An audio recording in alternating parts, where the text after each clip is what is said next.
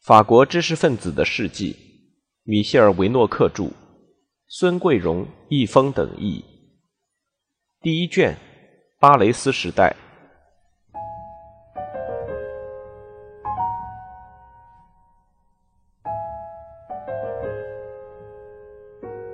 五，在沙龙和社团一边。一八九八年的那场动乱，刺激、惹恼了，甚至激怒了很多文人。他们不承认自己是所谓的知识分子。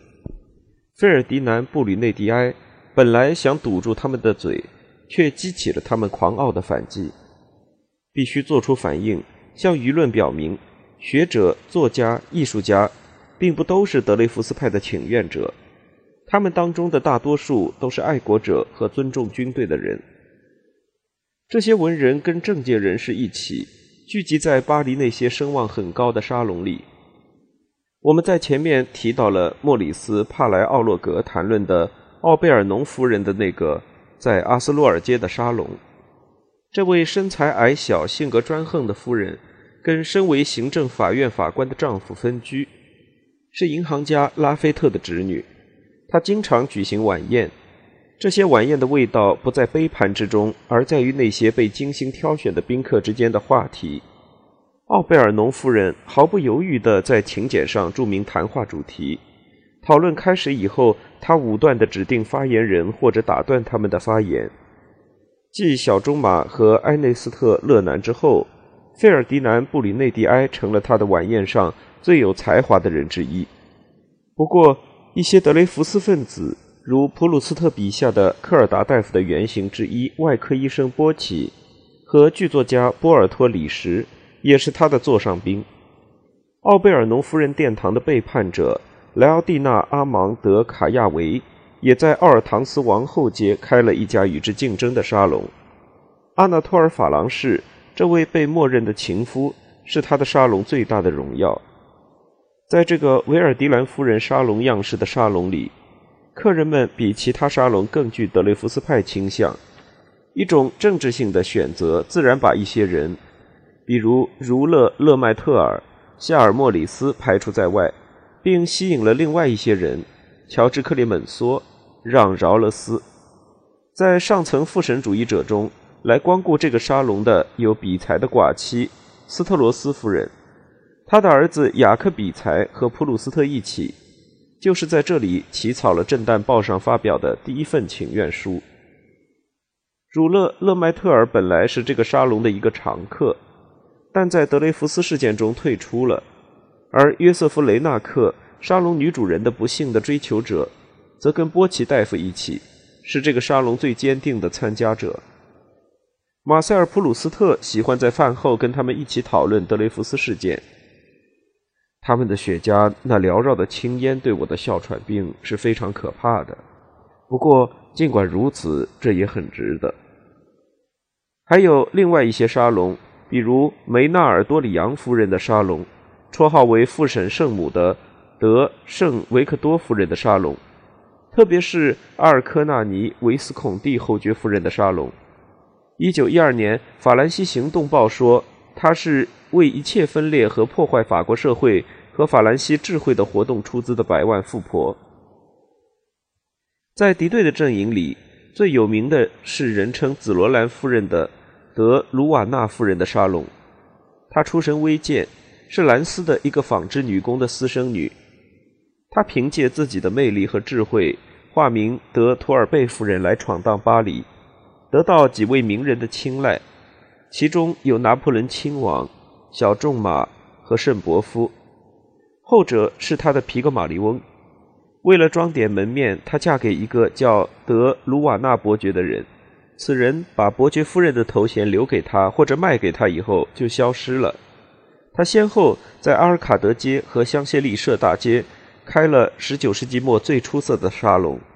每天他在拿破仑三世时代的家具氛围下接待五个到七个客人。每个星期五和星期日还为最值得称赞的人准备一顿丰盛美味的晚餐。弗朗索瓦·科佩总是情绪饱满。每次都能得到一碗专门为他准备的胡萝卜汤。在这些最有名望的人当中，有勒南、弗罗拜、都德、莫泊桑。阿纳托尔·法郎士在1887年向这里的客人介绍了初出茅庐的莫里斯·巴雷斯。克里蒙梭也曾在这里露过面，至少一直到布朗热运动时期为止。因为德鲁瓦纳夫人本人是完全支持这位将军的。他的沙龙早就是进入法兰西学院的前厅，如今则成了上流社会民族主义的碉堡。在那里。他的正式情人勒迈特尔占有十分显著的地位，他的文学生涯的成功和他的反德雷福斯立场都与这位夫人密切相关。这个即将成为民族主义领袖的人年方四十五岁，出身也很贫寒，是卢瓦莱的一个小学教师的儿子，是个典型的共和国的幸运儿。他考取了巴黎高等师范学校，十九世纪八十年代为文学教师。直到妻子逝世，妻子去世使他决定离开外省，离开教育事业，于1884年定居巴黎。他因在《蓝色》杂志上发表的文学评论文章出名，后结识了德鲁瓦纳夫人，他成为他的保护人。后来他投身戏剧创作，获得一定的成功，并成为《论坛报》和两个世界杂志的戏剧评论权威。他于1896年，也就是43岁那年。在德鲁瓦纳夫人的帮助下，成为法兰西学院院士。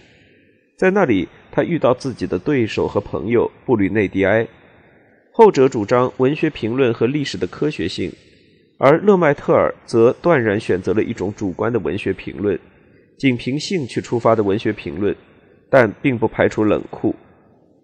有几位作家成了这种评论的牺牲品。勒迈特尔很有天分。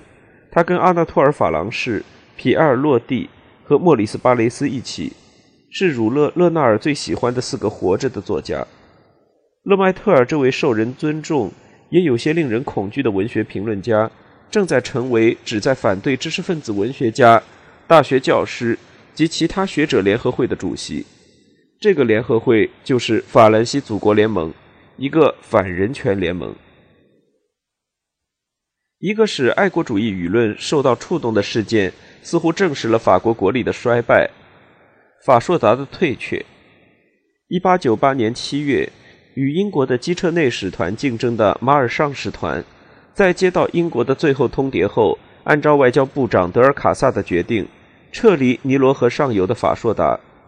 这是一个民族的耻辱，恰好可以被民族主义者用来谴责没落与背叛。必须立刻对阴谋反对法国的帮会进行反击，尤其是因为德雷福斯派势力日渐壮大。当皮卡尔在1898年11月受到审判之后，德雷福斯分子通过《震旦报》《人权联盟》和《呼唤报》搞了签名运动，共征集了一万五千多个签名，支持这位英勇的复审战士。皮卡尔案件的审理因此被推迟了。但是，民族主义者和反犹太主义者也不甘示弱。1898年12月，德吕蒙在自由论坛上搞了一个支持亨利中校寡妻的募捐签名活动，后者以诽谤罪起诉约瑟夫·雷纳克，先后共征集了18个名单。募捐者签名后面还附有评论，大都是反犹太主义的激烈言辞。年轻的诗人保罗·瓦莱里的名字。签在春天的三个职员名字的后面，并带动了他的朋友皮埃尔·卢维效仿他的做法。他的另外一个朋友保罗·莱奥托也签了名，不过后者是个坚定的德雷福斯分子。他想通过下面一个说明来讽刺反复神主义者：为了秩序，反对正义与真理。除了这件事以外，阅读一下那些含糊不清的冗长的文章。也可以看出德雷福斯事件引发了怎样的激情。这激情里交融着对犹太人的仇恨，对被侮辱的祖国的热爱，对军队的过分颂扬，对乡村神府的教权主义，以及对议会制度和共济会士的制度的憎恶。总之，可以认为法国知识界是与民众的舆论相悖的。民族主义者试图证实，大学、思想界、美术界、文学界。并没有倒向德雷福斯主义一边，这种想法产生于两个教师的头脑之中，一个是斯坦尼斯拉斯中学的文学教师路易多塞，另一个是加布里埃尔·希沃顿。此人在兰斯有个高级历史教师的职位，但正在巴黎休病假。这两个人跟报界都有联系，有时在报上发表些宣扬德鲁莱德式的共和思想的文章。他们在一个担任哲学教师的朋友亨利·沃茹瓦的支持下，在1898年10月底发表了一个反德雷福斯主义的声明。这个声明曾在巴黎的中学里传阅。这一初步的成功使他们深受鼓舞，他们开始寻求名人的支持。莫拉斯鼓励了他们，并把他们介绍给巴雷斯。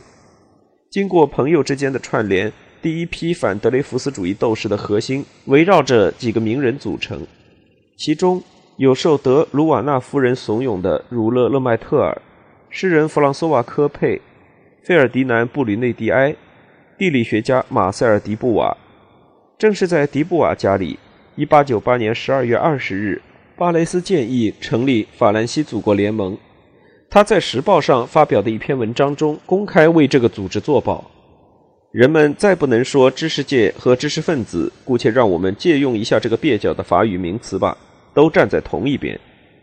他又补充说，德雷福斯事件本身毫无意义，严重的是有人制造了这个事件，并利用德雷福斯。来为反对军国主义和国际主义的信条服务，我们正是为了与此斗争才准备采取行动的。巴雷斯把他们建立这个组织的初衷说成是为了保护军队，这是一个团结的组织。可是巴雷斯1899年1月1日在《时报》上发表文章，评论他与布吕内迪埃的一次谈话，表明了他与这个组织的创建者之间的分歧。布吕内迪埃这位杰出的法兰西学院院士在文章里说：“我们坚决反对排斥犹太人的观点和民族主义观点。我们不是爱国者联盟，我们只是爱国者的一个联盟。不过，这并不妨碍我们接受反犹太主义的人和德鲁莱德的支持者。”巴雷斯驳斥他的第一句话：“对我来说，我只对一件事情感兴趣，那就是民族主义。”只有当法兰西祖国联盟信仰这个理论时，我才会属于这个组织。于是，在同一面旗帜下存在着两种反德雷福斯主义：一个是布吕内蒂埃的温和派，他们反对主张复审的知识分子，但是摒弃排斥犹太人的民族主义；另一个是德鲁莱德的朋友巴雷斯的反德雷福斯主义，他们决定把联盟变成一个真正的民族主义党派。由于这个矛盾，法兰西祖国联盟历经磨难，几年之后终于破裂。不管怎么说，这些签名者大都是享有盛名的。他们当中有二十二位法兰西学院院士，如弗朗索瓦·科佩、费尔迪南·布吕内蒂埃、约瑟·玛利亚·德埃雷迪亚、阿尔贝·索莱尔、保罗·布尔热、儒勒·勒迈特尔。有法兰西研究院的院士，如埃米尔·法盖，以及大学界、律师界、新闻界、文学艺术界的名流，卡朗达什、弗兰、德加、勒努瓦、丹迪、米斯特拉尔、卢维、萨尔塞、凡尔纳、吉普、巴雷斯、杜米克、都德、莫拉斯。儒勒·勒迈特尔生性随和，是个好好先生。毫无炮手的气质，由女记者塞弗丽娜推荐刚刚来白色杂志不久的朱利安·班达这样刻薄地形容他：他是思想后宫的一个忧郁的卫士，他可能一辈子都只是温柔地亲吻那些后妃，而不敢热烈地拥抱他们，更不敢占有他们。但这并没有妨碍勒迈特尔在鲁瓦纳夫人的坚持下成为法兰西祖国联盟的主席。在这个职位上，他不遗余力地公开演讲，但在那些彻底而又强硬的民族主义者看来，这些讲话显得相当谨慎。不过，正如莫拉斯和巴雷斯之间的通信所证实的那样，他们对于自己网罗了一些像勒迈特尔这样一个努力而又审慎地捍卫那些普遍的思想和爱国主义思想的温和派，并不后悔。一八九九年一月十九日。在格勒奈尔街园艺家协会大厅里举行了联盟的第一次公开会议。勒迈特尔主席谴责德雷福斯分子那天真的知识分子的骄傲，那种看似达到目的和能够透视一般人看不到的东西的虚荣心，使他们飘飘然。个人应当服从集体的意志，军队就是国家，而国家是不能与民族决裂的。这些论点还属于共和主义范畴，还算尊重正义与道义。然而，勒迈特尔用阴谋来解释历史，对问题进行了深入的钻研之后，很快就成为民族主义的一个狂热代表。他深信复神主义者是受到三个少数群体的操纵：犹太人、新教徒和共济会。总的来看，一边是无党派的广大法国人，他们当中有教徒，也有不信教者；有坚定的共和主义者，也有屈从于共和的人。另一边是紧密团结的犹太人和新教徒，后者过去曾受过迫害，这种迫害使他们耿耿于怀，他们很难有我们对祖国的那种纯真的、不假思索的感情，因为他们过去对这个祖国有太多需要谴责的东西，而今他们或许是情不自禁的为我们祖先中的一些人对他们祖先的残酷行径而向我们进行报复。总之。法兰西似乎是被一种比那位前上尉的诉讼案更久远的，并非偶然的东西所分裂。法兰西今天被他的历史所分裂，再没有什么比这个更令人伤心的了。使问题更加复杂的是，这三个少数群体——犹太人、新教徒和共济会——极为活跃，彼此团结一致，比软弱的、麻木不仁的多数派显得要强大的多。对公共事务的干预能力也强大的多。二十年来，这三个群体的联合直接或者间接地控制了政权，支配着法国。就这样，一八九九年初，这两个知识分子阵营互相对峙着。我们或许可以试着分析一下他们的特点。勒迈特尔关于大多数法国天主教徒与反天主教的少数活跃分子之间的分界线的说法值得关注。纪德和瓦莱里之间的通信可以证明这一点。出身于天主教家庭的瓦莱里，不是曾为亨利的寡妻解囊相助吗？他的那位新教徒家庭出身的朋友纪德，不是在《震旦报》的请愿书上签名了吗？在莱昂布鲁姆和莫里斯巴雷斯之间，不是存在着一切可能分裂犹太教和天主教的因素吗？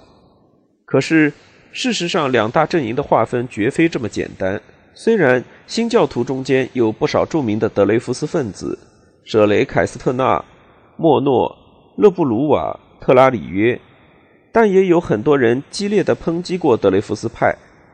1898年1月15日，德吕蒙在自由论坛上发表题为《加尔文在闪的帐篷里》的文章，攻击新教徒。不过，这家报纸大概也对许多新教徒的强烈反响做了报道。总之。大多数新教代言人在1898至1899年都表达了他们对反犹太主义的反感。欧仁·雷维约在《时报》上，弗朗克·皮奥牧师在《信号报》和《基督教杂志》上，埃米尔·贝特朗牧师在《福音主义报》上都发表过这种文章。人们或许不能说他们团结一致，不过新教徒中间确实有父神主义倾向。亨利的自杀。使最审慎的人也转向父神主义一边。不过，犹太人阶层并没有表现得如此团结一致。当时，法国约有八万犹太人，因此是一个少数民族，但居住的相当集中，主要在巴黎。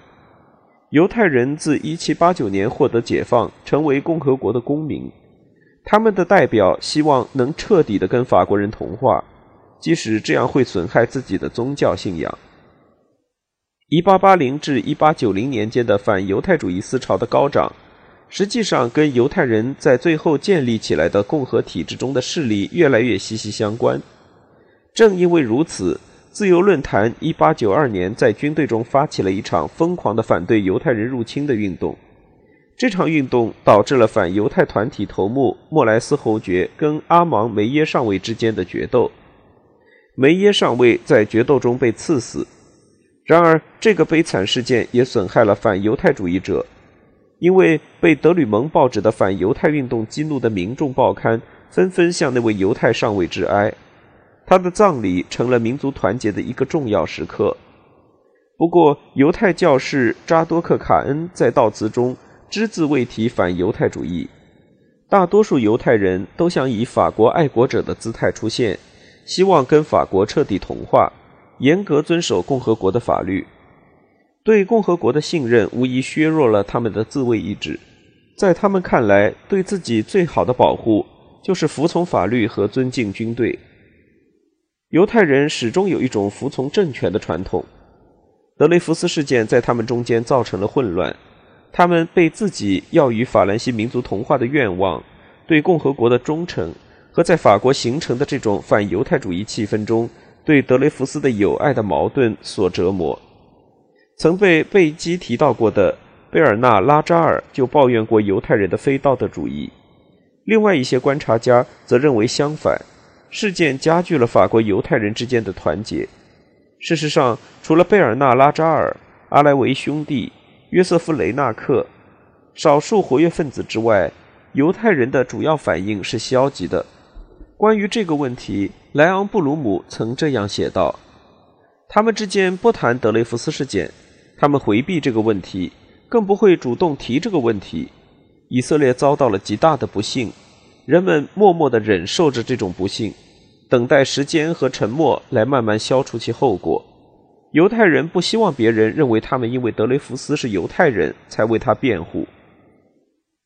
儒勒·勒迈特尔的观点和依据只是一小部分犹太人的态度，他们聚集在德雷福斯家人周围，很快就成为复神主义者，而大多数犹太人是跟法国人的普遍看法一致的。起初，他们认为德雷福斯尚未有罪。直到亨利中校自杀，使他们对他是否有罪产生怀疑。不过，他们当中有些人则公开站到了反德雷福斯的阵营一边，如《高卢人报》社长阿蒂尔梅耶和《晚报》社长加斯东波洛奈。后者猛烈攻击信仰友谊，在他看来，犹太人的德雷福斯主义使人们对犹太人的忠诚产生怀疑，从而助长了反犹太主义。当然，梅耶和波罗奈都在事件结束之前皈依了天主教。不管怎样说，这两个人的例子可以让我们在犹太人的各种不同反应当中看到他们经历了多少痛苦。他们当中有些人还为法国的民族主义添枝加叶，以求得别人承认他们生存的权利。反犹太主义对很多人都产生了恫吓作用，这对犹太复国主义也不无影响。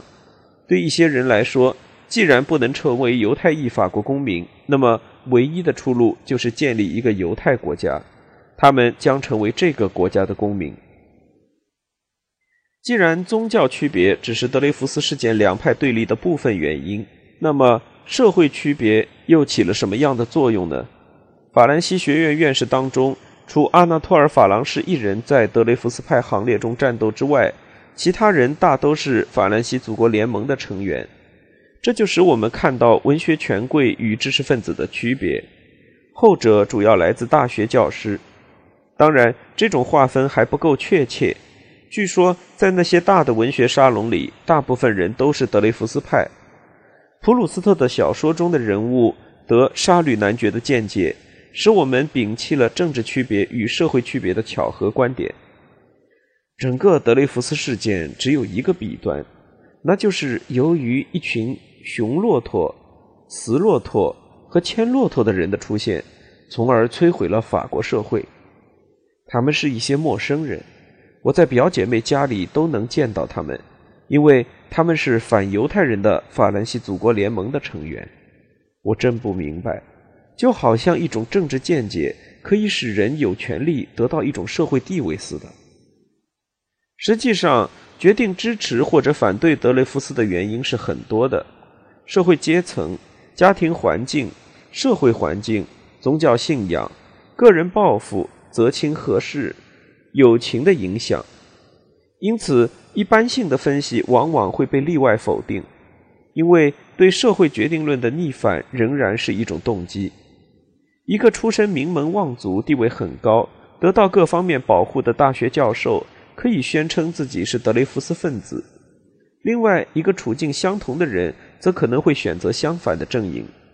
在这两种情况下，我们都可以说，身份地位决定了一个人有叛逆精神或循规蹈矩。其实，我们不能做出任何解释。诚然，大体上说，反德雷福斯分子主要来自天主教资产阶级、法兰西学院、两个世界杂志、有地位的人和循规蹈矩的人；而德雷福斯分子，也就是年轻人，则大都来自小型文学杂志、先锋派。大学或上层次要岗位的一些不信教的人，前者出身豪门，后者出身低微。如果我们更加严格的寻找细微的差别，就会发现每一个决定的做出都常常取决于一种特殊的情况，不能用一个简单的理由加以解释。有趣的是，一些人曾试图创建一种德雷福斯主义反德雷福斯主义的即兴社会学理论。保罗·布尔热就是其中之一。布尔热是法兰西祖国联盟的成员，但不是积极分子。他受德雷福斯事件启发，写了《阶段》一文。在这篇论文中，他描写了两个家庭，主要描写了两个家长：维克多·费朗和约瑟夫·莫纳龙。两个人都是巴黎大学的教授，但一个出身昂热地区的大地主家庭，另一个则是阿尔代地区一个普通农民的儿子。布尔热想说的是，分界线不是由职务来划分的。这两个活动家都是大学教授，分界线是由出身、社会环境和传统习惯划分的。他暗示我们，文化界在德雷福斯事件中出现了一批暴发户，比如莫纳龙之流。他们凭会考获得了名誉地位，爬到社会上层。这种平步青云、通过学校获得权力的阶层。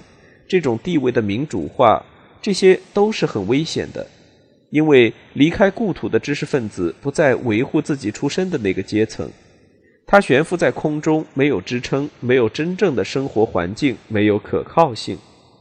于是他就喜欢抽象的思想，信仰法国始终深受其苦的激进的民主主义和自由思想。一切弊端都来自1789年的错误信条。绝对的正义和普遍的幸福是其中最坏的两条。于是，波尔热就得出结论说：传统、继承、宗教根深蒂固的思想好处无穷，社会变化只能慢慢的进行。一种当代社会学让我们根据每个人的利益和策略，更加细致的重新思考文学界的冲突。思想定位是统治者和被统治者之间关系的反应。说到底，对每个人来说，言论的内容都是对自己的所研究的领域里的社会立场的一种辩解。这种观点不是一无可取的，至少它反映了隐藏在公开宣扬的理想后面的有关晋级、提升和获取的意图。这个方法的缺点是，它排除了行为的无动机性、偶然性和可信性。而知识分子的表态，我们以后还会谈到这个问题，是多种原因的产物。在同一个人身上，高尚和虚荣、勇敢和贪欲、对真理的渴望和对权势的追求，可以同时并存。埃米尔·佐拉就是一个很好的例子。在探寻他的动机时，人们可以发现。其中既有对荣誉的欲望，又有报复的念头，但这又有何妨？我控诉在人类良知的历史上将永远是一个壮举。在请愿书上签名就显得不那么重要了。在做出这个决定时，会有一些境界不高的动机：自我宣传、受别人影响、模仿他人、随大流。但是这种自我的公开表现，从来都不是没有风险的。既然向对手亮出了自己，就等于介入了一场可能发生的战役，既为自己打开了几道门，也为自己堵死了几道门，而且还会冒伤害朋友的风险。正如安德烈·纪德向保罗·瓦莱里倾诉的那样：“审慎是克制之母，但知识分子不是审慎的人。”于是，班达从理论上对这两派、对这两个道德群体做了分析。指出德雷福斯事件首先是一个生物兴趣问题，是没有生活能力或有生活能力的反应。然后才是一个道德问题。后来他又论述了两个道德群体的斗争，一切历史危机都会导致这种斗争，从而再一次谈到这种划分。按照拉波蒂埃的说法，奴性十足是那些最希望社会平等的人的特点，他们的对手则热爱自由。这些人更看重个人的自由，而不是维护整个人类的利益。在前者看来，即在巴雷斯们、莫拉斯们、布尔热们看来，必须强调并反复强调社会比个人重要。对于后者，即对班达来说，只有尊重每个成员的社会才是真正的人类社会。实际上，德雷福斯事件以悲剧性的方式诠释了这场至少从18世纪就开始酝酿的争论。到了20世纪，它变成了一场流血事件。